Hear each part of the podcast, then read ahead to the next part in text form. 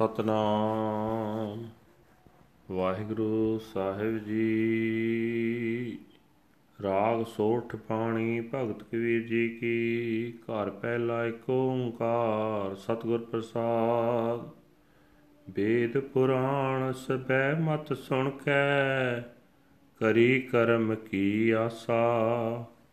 ਕਾਲ ਗ੍ਰਸਤ ਸਭ ਲੋਗ ਸਿਆਨੇ ਉਠ ਪੰਡਤ ਪੈ ਚਲੇ ਨਿਰਾਸਾ। ਵੇਦ ਪੁਰਾਣ ਸਬੈ ਮਤ ਸੁਣ ਕੈ, ਕਰੀ ਕਰਮ ਕੀ ਆਸਾ। ਕਾਲ ਗ੍ਰਸਤ ਸਭ ਲੋਗ ਸਿਆਨੇ ਉਠ ਪੰਡਤ ਪੈ ਚਲੇ ਨਿਰਾਸਾ। ਮਨ ਰੇ ਸਰਿਓ ਨ ਏਕੈ ਕਾਜਾ, ਭਜਿਓ ਨਾ ਰਘੁਪਤ ਰਾਜਾ ਰਹਾਓ ਬਨ ਖੰਡ ਜਾਏ ਜੋਗ ਤਪ ਕੀਨੋ ਕੰਦ ਮੂਲ ਚੁਣ ਖਾਇਆ। ਨਾਦੀ ਪੇਤੀ ਸਬਦੀ ਮੋਨੀ, ਜਮ ਕੇ ਪਟੈ ਲਿਖਾਇਆ। ਭਗਤ ਨਾਰ ਦੀ ਹਿਰਦੈ ਨ ਆਈ, ਕਾਸ਼ ਕੂਚ ਤਨ ਦੀਨਾ। ਰਾਗ ਰਾਗਣੀ ਡਿੰਪ ਹੋਏ ਬੈਠਾ ਉਨ ਹਰ ਪੈ ਕਿਆ ਲੀਨਾ।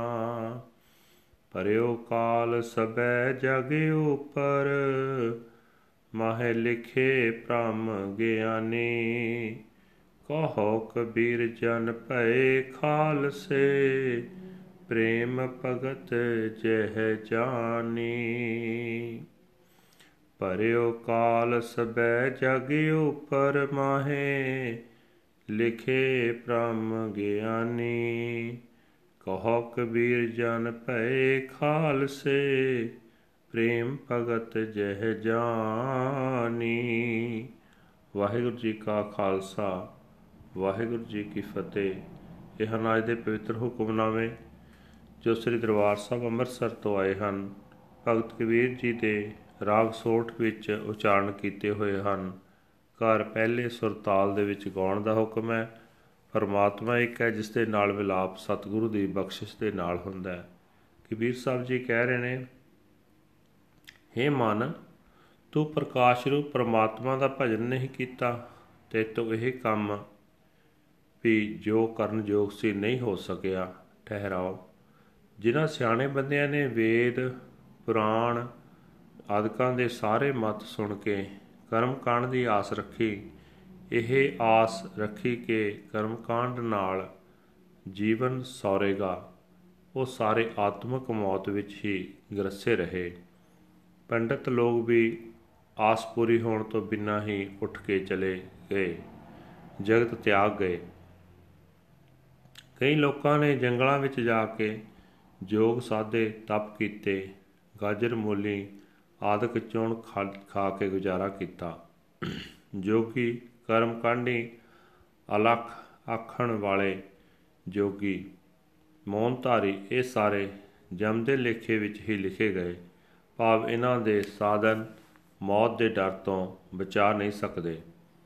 ਜਿਸ ਮਨੁੱਖ ਨੇ ਸਰੀਰ ਉੱਤੇ ਤਾਂ ਧਾਰਮਿਕ ਚਿੰਨ ਚੱਕਰ ਲਾ, ਆਦਿਕ ਲਾ ਲਏ, ਪਰ ਪ੍ਰੇਮਾ ਭਗਤੀ ਉਸ ਦੇ ਹਿਰਦੇ ਵਿੱਚ ਪੈਦਾ ਨਹੀਂ ਹੋਈ। ਜੋ ਰਾਗ ਰਾਗਣੀਆਂ ਤਾਂ ਗਾਉਂਦਾ ਹੈ, ਪਰ ਨਿਰਾ ਪਖੰਡ ਮੂਰਤੀ ਹੀ ਬਣ ਬੈਠਾ ਹੈ। ਅਜਿਹੇ ਮਨੁੱਖ ਨੂੰ ਪਰਮਾਤਮਾ ਪਾਸੋਂ ਕੁਝ ਨਹੀਂ ਮਿਲਦਾ। ਸਾਰੇ ਜਗਤ ਉੱਤੇ ਕਾਲ ਦਾ ਸਹਿਮ ਪਿਆ ਹੋਇਆ ਹੈ ਭਰਮੀ ਗਿਆਨੀ ਵੀ ਉਸੇ ਹੀ ਲੇਖੇ ਵਿੱਚ ਲਿਖੇ ਗਏ ਹਨ। ਉਹ ਵੀ ਮੌਤ ਤੇ ਸਹਿਮ ਵਿੱਚ ਹੀ ਹਨ। हे ਕਬੀਰ ਆਖ ਜਿਨ੍ਹਾਂ ਮਨੁੱਖਾਂ ਨੇ ਪ੍ਰੇਮਾ ਭਗਤੀ ਕਰਨੀ ਸਮਝ ਸਮਝ ਲਈ ਹੈ ਉਹ ਮੌਤ ਦੇ ਸਹਿਮ ਤੋਂ ਆਜ਼ਾਦ ਹੋ ਗਏ ਹਨ ਵਾਹਿਗੁਰੂ ਜੀ ਕਾ ਖਾਲਸਾ ਵਾਹਿਗੁਰੂ ਜੀ ਕੀ ਫਤਿਹ This is today's Hukmnama from Sri Darbar Sahib Amritsar uttered by Bhagat Kabir Ji under heading Raag Sot Bani Bhagat Kabir Ji ki House First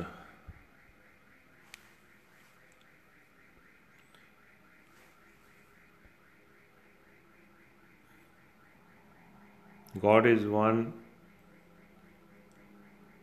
which is uh, obtained with the grace of the Guru Master. Bhakt says that, O mind, you did not chant the Prakash Roop Paramatma, not even this one deed which was doable could be done by you. The wise men who listened to all the wisdom of Veda, Prana, and hoped for Karm Kand, hope that life would be saved by Karm Kand. All of them remained engrossed in spiritual death.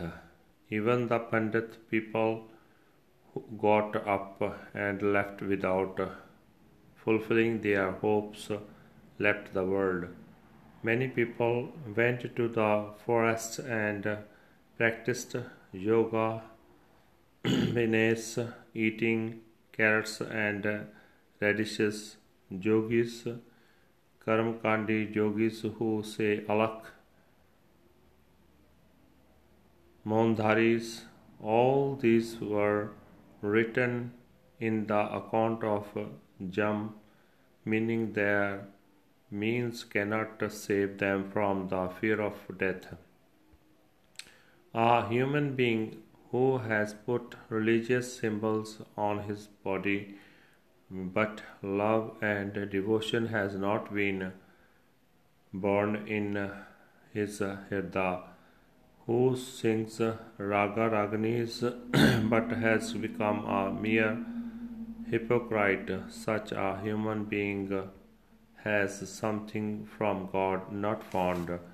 The whole world is in awe of call. The Parmigyanis are also written in the same account. They too are in awe of death.